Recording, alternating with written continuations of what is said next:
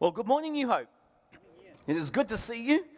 Um, if you'd like to take out your outline, that'd be fantastic. If you're just joining us, we're in part three of a series we've been looking at called Different. And we're looking at the book of First Peter. how many of you have found the book of First Peter? Okay, how many of you are reading it? Okay, great. Highly recommend it. Join us, the rest of the church family. It's a very short book but it'll help you systematically work through books. when you first become a Christian, you may start off with something like the word for today, and that's kind of like what we do with little Olympia at the moment. We spoon feed her little bits and pieces. As you grow, she will end up, and most kids end up, having a more solid food, and you end up taking in more of the Word of God. So I highly encourage you, like the book of Galatians, the very few chapters, you could read that in less than half an hour. Book of First Peter, Jude, one chapter. By now, it's good for you to be reading books together. And when you do that, make sure, like we are just saying, that we give God your attention. Because I don't know about you, my mind wanders. Point of absolute honesty here this morning. Let's start with this. If God is first in your affections, when you get out of bed in the morning, what is the first thing you dive for? Some of you, it'll be a cup of coffee. All right? That's good. I understand that. Mea culpa. And mea kappa too. okay, so that's first. But here's the second point, and this is right to the heart of the issue. And the Holy Spirit is going to speak to you some of this morning right on this issue. How many of you race for your phone to see what Facebook has said, Twitter has said, Instagram has said before you go to the Word of God? Don't need to put your hand up. What gets the first of your attention? Because once you start scrolling through that stuff, have you found it's very easy to be very distracted? And it gets the first of your heart. Challenge. Would you this week see if you've got that under control? By not, deliberately not going to your phone until you've spent some time with God. There's a challenge. Who's going to accept that? Can I see your hands? Okay. May God, Father, Holy Spirit, I know that's a small thing, but it's an issue of the heart. I pray that, Lord, as they meet with you this week, as we meet with you, that you meet with us, and that, Lord, our pleasure will be found firstly in you. And everybody said, Amen. Okay, guys, this week as I was reading First Peter, over and over again, I noticed something that came up. Just fl- flick up the, um, the next slide, guys, would you? Uh, next one. Let's just, just quickly. I noticed one quick word. I'm, I'm blessed. You can get this too, by the way, for free. It's called Word Search Bible. You can pick it up for free.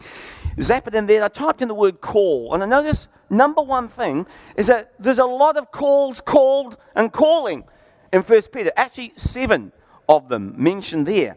And one of the things that was clear to me, without drilling into all the detail, is this clearly God calls us. That's what I can tell straight away. God calls us as a church and as individuals, and to set you apart, called, hey, remember when you were at school and you're getting picked for the netball team, Nicola? And they said, you. You go, mm, I'm in the team. I've been chosen. I've been called out. I want you. I want you. I want you you. And boy, once you're in that team, you and you, you've been set apart to work in that team. You are called, set apart to do something different. Whenever you recognize that you've been chosen or called to do something, it builds anticipation. It emboldens you. It empowers you. Remember, for example, if some of you have been called as prefects at school, and you could walk around, and then when you were supposed to be in class, you weren't getting in trouble. You were, you were a bit more confident. Remember when the teacher said, oh, oh, no, that's right, you were prefect. You've been called out. You were different. Now, God's purpose in choosing believers for himself is that they may declare, calling them out, is that they may declare the praise of him to others. The praise of him. If I really love my wife, let me tell you, it's going to come out at work. Because I'm going to tell somebody what an awesome mother she is. What a great gal she is. What a kind and considerate person. It'll come out from the abundance of the heart, the mouth confesses. Now, the Bible says this interesting verse I was reading this week 1 Peter 2 9. But you. This is you. You are, now notice this. Notice the plurality of this too. Number one, you are a chosen people. Okay, chosen people. Together, group, a chosen people, a royal priesthood. That means you've been selected for something very unique. You are priests. We're all priests to God. A holy nation. Again, a group. We need to be holy. A people belonging to God. That, why? So, four things one, two, three, four. That, one, you may declare the praises. This is why you've been chosen, that you may declare the praises of him who called you. Where? Out of darkness. It's dark there. Into his wonderful light. From darkness into light, black and white. Now, praises could be also translated to give, to, to let people know about his eminent qualities his excellencies, his virtues. Now, we talk about calling a lot. When we talk about that in the church, a lot of people wonder, what am I called to do? Anybody ever wondered that? Anybody ever wondered that? What does God want me to do? Well, there are three types of calling I want to roughly touch on, but the third one I'm going to drill on. Number one, the first type of call is an eternal call to Christ. God is calling whosoever will to be reconciled to him through his son Jesus. There is no other name under heaven or earth by which man may be saved. None. It is extremely narrow and exclusive. Like I live at number, oh, I should need to be careful what I say here. I live at a particular address. And only that address is going to get you to my place. I've got a particular phone number. Only that particular number is going to get you to me exclusive. Peter and Andrew were brothers, good buddies. They were also business partners. And they knew what it was like to be called by Jesus. These are the first disciples called by Jesus to follow him. You, they were called to follow him and to work with him. They knew clearly that they were called to leave their own desires and works and to follow him with focus and to devote their lives. So there's an eternal call to follow Jesus. The second quick call is you are called to a temporary assignment. A temporary assignment. Folks, we are saved to serve, not to sit, soak, and sour. God doesn't intend you to sit around and just wait for heaven. Once you are saved, God intends to use you for his goals. And God has a ministry for you in his church and a mission for you tomorrow morning. Tomorrow morning at work. Now, the best use of your life, friends, to make the very best use of your life. And by the way, just a personal thing three of my friends died last week, and they're all in the 30s. So, right now, I'm really feeling this. One of them has a young wife, Michelle, and Aya, a little girl.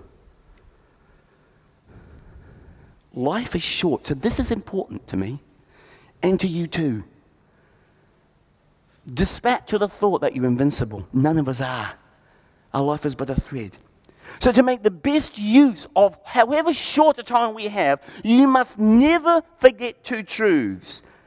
And I haven't put these on your outline. You may want to just note these simple sentences. Number one, compared to eternity, life is extremely brief.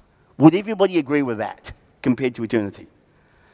The Bible is full of metaphors that teach us how brief, how temporary, how transient, how fragile life on earth is. Life is described in the Bible as a mist, actually, like coming out of a kettle, as a fast runner, as a breath. Gone as a wisp of smoke.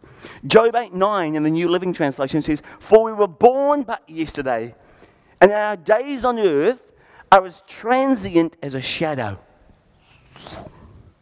Second truth you need to remember is earth is only a temporary residence. You won't be here so long, so don't get too attached. That's the point on that one. You may want to write that down somewhere. I'm not here for long. It's a temporary residence, so don't get too attached. Now, the Bible compares life on earth to temporary living in a foreign country. I've done that. I lived in Australia for 18 months. You've admitted, Debs. Temporary. I was a resident alien. I didn't belong there. I was squatting there. This is not your permanent home. This is not your final destination. You're just passing through, just visiting earth. And the Bible uses terms like alien, it uses the word pilgrim. You're on a journey. A foreigner, don't belong. Stranger, visitor, traveler to describe our brief stay on earth. Psalm 119, verse 19 says this. David said it. He said, I am but a foreigner on earth. A foreigner. I don't belong here. I am different to them. Uh, Peter explained it this way If you call God your Father, that's an if, live your time as a temporary resident on earth if you do call him your father. God says his children are to think differently from the way unbelievers think and what they do. Philippians 3:19 says, all they think about here on earth, all they think about is this life here on earth. That's what people who don't know Jesus, who don't call God their father, all they think about is life on earth. But we are different. We are citizens of heaven. See the contrast he's injecting into this? Where Jesus Christ lives, that is permanence, this is temporary. See, real believers understand that there is far more to life than just a few brief years that we'll live on this planet. The Bible even says this in 2 Corinthians 5:20. We, you and me, who call on Jesus, are Christ's ambassadors. So we represent his kingdom and his interests, just like Nikki Haley. When she's at the UN, she represents the US's interests and the US's policies, interests, and values. That's what she does. But sadly, many Christians have betrayed their king and his kingdom. They have foolishly concluded that because they're here on earth, that this is their home. Friends, if you're a Christian, that is not your home. The Bible is really clear. 1 Peter 2:11 from the message version up here. Friends, this world is not your home. So don't make yourselves cozy in it. Don't indulge your ego at the expense of your soul. Powerful words to us. God warns us not to get too attached to what's around us because it is temporary. We are told those who frequent contact with um, those in frequent contact with the things of the world should make good use of them without becoming attached to them. For this world and all that it contains will pass away. It's temporary. A fish would never be happy on land because it was made for water. An eagle would never be satisfied and feel satisfied if it wasn't allowed to fly. And, friends, if I could say this as succinctly as I can, friends, that gnawing, almost dissatisfaction that you feel is because you were made for more than this. You will never feel completely satisfied on earth because you were made for more. So today, I'm praying and asking God, and have been with my small group this week as I met on Friday. We prayed that God would ask you, or that we asked God to help you and I see life on earth as He says it. And David said it beautifully. He said, Lord, help me to realize how brief my time on earth will be. Help me to know that I'm here but for a moment. So God is at work in the world and He wants you to join Him. This assignment is called your mission.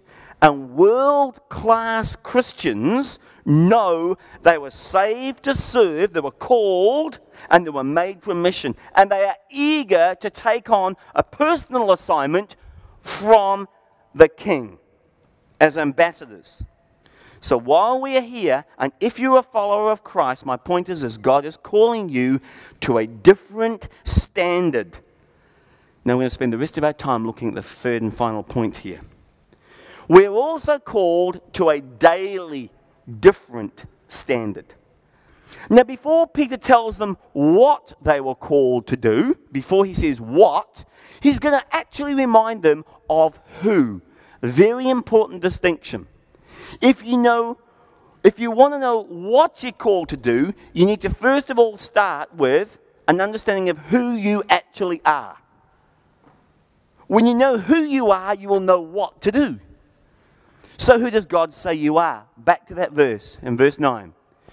You are a, this is a fact, this is the ultimate truth. You are a chosen people. You are a royal priesthood. This is your identity. You are a holy nation, a people belonging to God.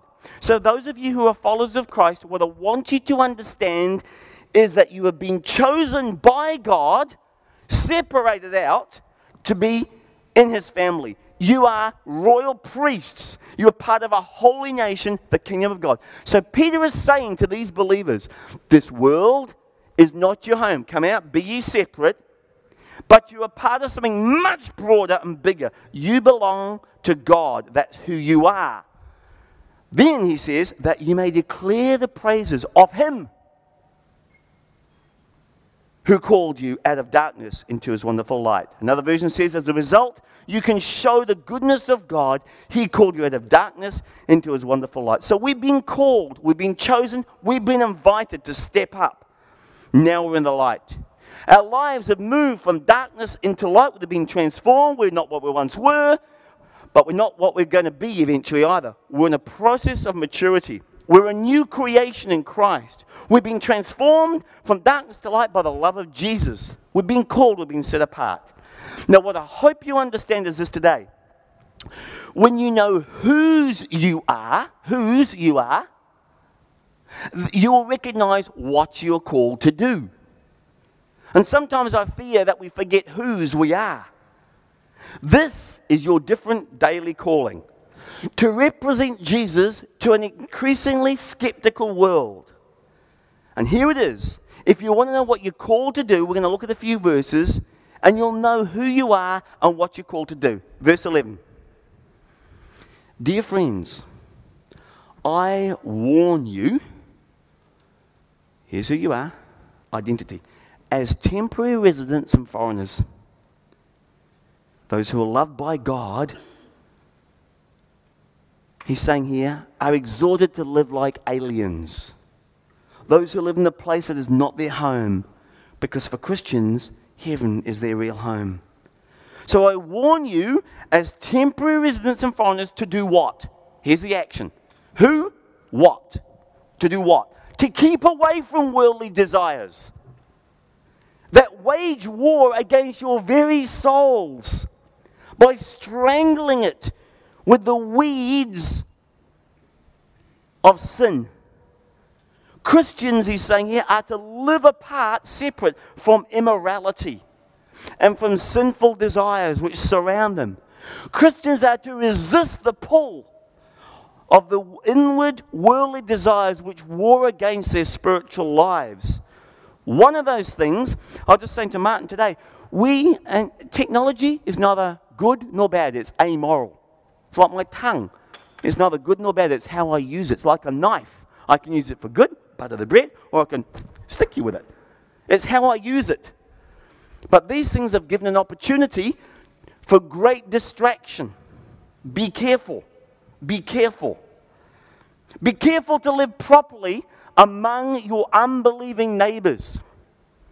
Be careful that these things don't distract you, that you have no time left. They've sucked up all of your time. Why am I so busy?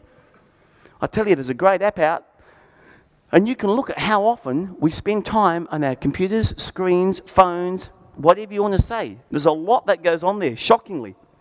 Be careful to live properly among unbelieving neighbors. So, again, Christians are to abstain from sinful desires, not only for their spiritual well being, but also to, in order to have some testimony, hopefully an effectively good testimony, to their believing, unbelieving neighbors. So, a positive Christian lifestyle is a powerful means of convicting the world of sin. Then it says, even if they accuse you of doing wrong, they will see your honourable behaviour. Question Do our neighbours see? Do our work colleagues see our honourable behaviour? And they will give God um, honour to God when He judges the world. He says we're going to show them what we believe by how we behave. Now, often in today's culture, we need to earn the right to be heard, to earn credibility by treating people with love treating people with respect, treating people with grace before they'll often open up to you and start to tell you what's going on in their lives. Before we can even ever really try to tell them what we believe. And when we live out our faith, God will open up opportunities for you to share about your faith. So, what is God's will for your life? Many of you have asked that. Here's the answer black and white. It is God's will that you live honorable lives. Honorable lives. That should silence those ignorant people who make foolish accusations against you. It's in the way that you live, the things that you do, that silences that talk, um, the talk of those who don't know you better. And if you live honorable lives over time, then God will open those doors. Here's what I hope you'll understand though there will be times when you do good and you suffer. People don't respect that. In those cases, verse 21 For God called you, again, what did He call me to do? I know what God wants you to do. Here's what God wants you to do. For God called you to do good, even if it means suffering.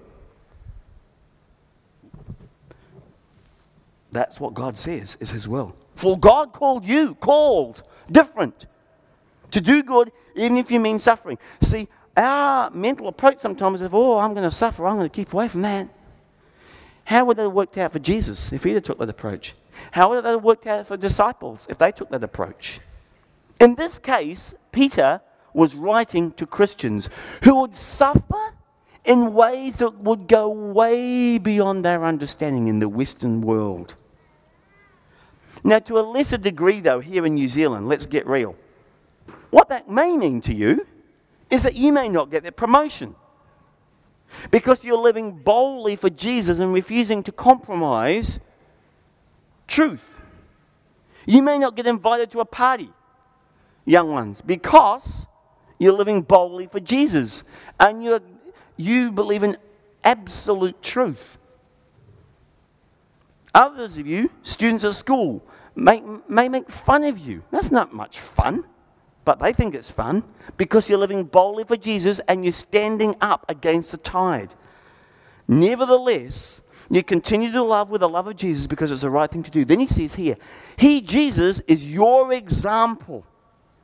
Not the world, not fitting in. You are to follow Jesus. 1 Peter 20, uh, 2 21. What was Jesus? He was loving. He was gentle. He was kind. He was full of grace. Notice, he was never rude. He was never arrogant. He was never domineering, never condescending. Jesus was never proud, not defensive or hateful. Who was Jesus? He was a sinless Son of God who loved listen to this, the unlovable. That's different. He showed grace to the offensive. With the weak, when you and I would have wanted to whoosh, get them moving, even the weak in the faith, he was patient. He was gentle. When people didn't understand, how many times has he said, Have you not heard? Just reminding them he was still patient. He, with, when he was rejected, he was still loving. Father, forgive them, for they know not what they do. For the sinners, he was forgiving. Look at this as Peter describes our Savior. In verse 22, he never sinned, he never deceived anyone. And by the way, Peter was remembering because he'd studied the Bible. He was, he was quoting there from Isaiah 53, verse 9. And it says, And they made, and this is going backwards, he made his grave with the wicked, and with the rich man his death. That's, you know who that was, don't you? Although he had done no violence and there was no deceit in his mouth. That was the part that Peter was injecting here. Verse 23 He did not retaliate, this is Jesus, when he was insulted, nor did he threaten revenge when he suffered. Boy, oh boy, that is different. He left this case in the hands of God, who always judges fairly. Again, Peter was thinking back to Isaiah again, when it says he was oppressed and he was afflicted, yet he opened his mouth not. He was led as a lamb to the slaughter, and as a sheep before the shearer is silent, so he opened not his mouth. Wasn't quick to fly off the mouth when things weren't going well. This is our Savior. He is our example of a different response, the whole purpose of the series, of a different way of living. It's far more different than you and I can even imagine. It's a different at a different level. Now, let's be clear. Normal, just to reset the picture, to contrast it, normal is, well, curse those who curse you. Get even with those who stiff you. Hate those who hate you. Get revenge. If people wrong you, criticize them and gossip about them. That is not what Jesus is after here. You see, we don't just have an eternal call to follow Christ. We don't just have a temporary call to an assignment. We have a daily call to look different. So, what does that different actually look like? Verse 9. Let's do it again. Do not repay evil for evil. That's different. Don't retaliate with insults when people ins- insult you. That's different. Instead, what are Jesus' followers called to do? This is what we are called to do. Chosen as royal priesthood, a chosen people, a holy nation a people belonging to God, a separate group. We are called to pay them back with a blessing, the Bible says. There it is there. That's different. This is what God has called you to do, and He will grant you His blessing. So you're called to go the extra mile. When somebody asks for the shirt, give them your jacket. To love your enemies. To bless those who persecute you. Boy, that was one of the toughest things I had to work through as a young Christian. I didn't want to pray for my enemies at first. I didn't want to mention their name. no, seriously. If you you can blah blah blah, but if you really mean it in your heart, it takes some guts, and you can't do it quick. You've got to get your head and your heart in alignment. Go, okay, we're going to take this slowly, God. And you name them by name. And then you pray a blessing for them. Oh, boy, that's slow and painful. But you're going to do it until it starts to work. If you wait till you feel like it, you're never going to do it. Trust me. You've got to do what he says. So you are called, and by the way, you are on call you are on call. That means when the phone goes, you pick it up and you answer. You see a need, you answer that. You'll know because the Holy Spirit will show you, and you'll, you'll have a battle in your heart because your old self will go, I don't want to do this. It's inconvenient. But you'll know. You know who you are. It tells you what you're called to do. It says right here, you're a chosen people, a royal priesthood, a holy nation of people belonging to God. So God puts me on an assignment I have a daily assignment to live differently, to daily let the light of Jesus shine through and show the love of God. I'm on call. You're on call as you see that need at work tomorrow to love somebody, to take some time in your busyness to get your numbers. Slow down a second. It's not about numbers. You've got to get your numbers. I understand that. Been there, done that. But you've got to remember there are people here. And why do you think God put you there? You're, gonna, you're on call to serve. You're on call to give. You're on call to be a blessing. So God gives us eyes to see the needs of the people in the world tomorrow around you. He gives us a heart to care for those who are hurting. We are called to do good. We are called to be different by what we do.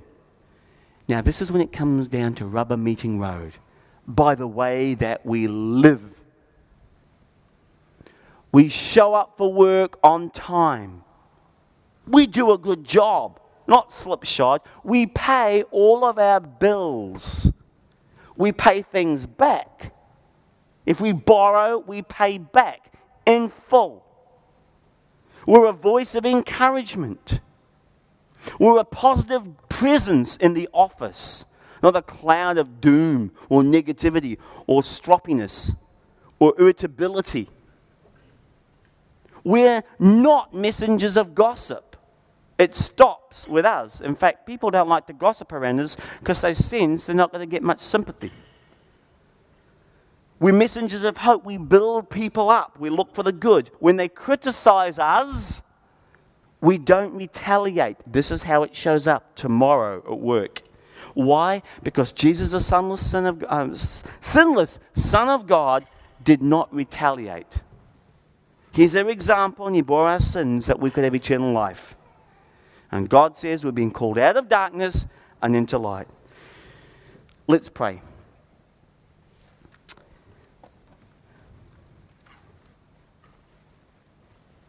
Father, today when we gather around your word, this seems challenging. Tomorrow, when we're in the seat at work, would you empower your church to shine brightly into this world?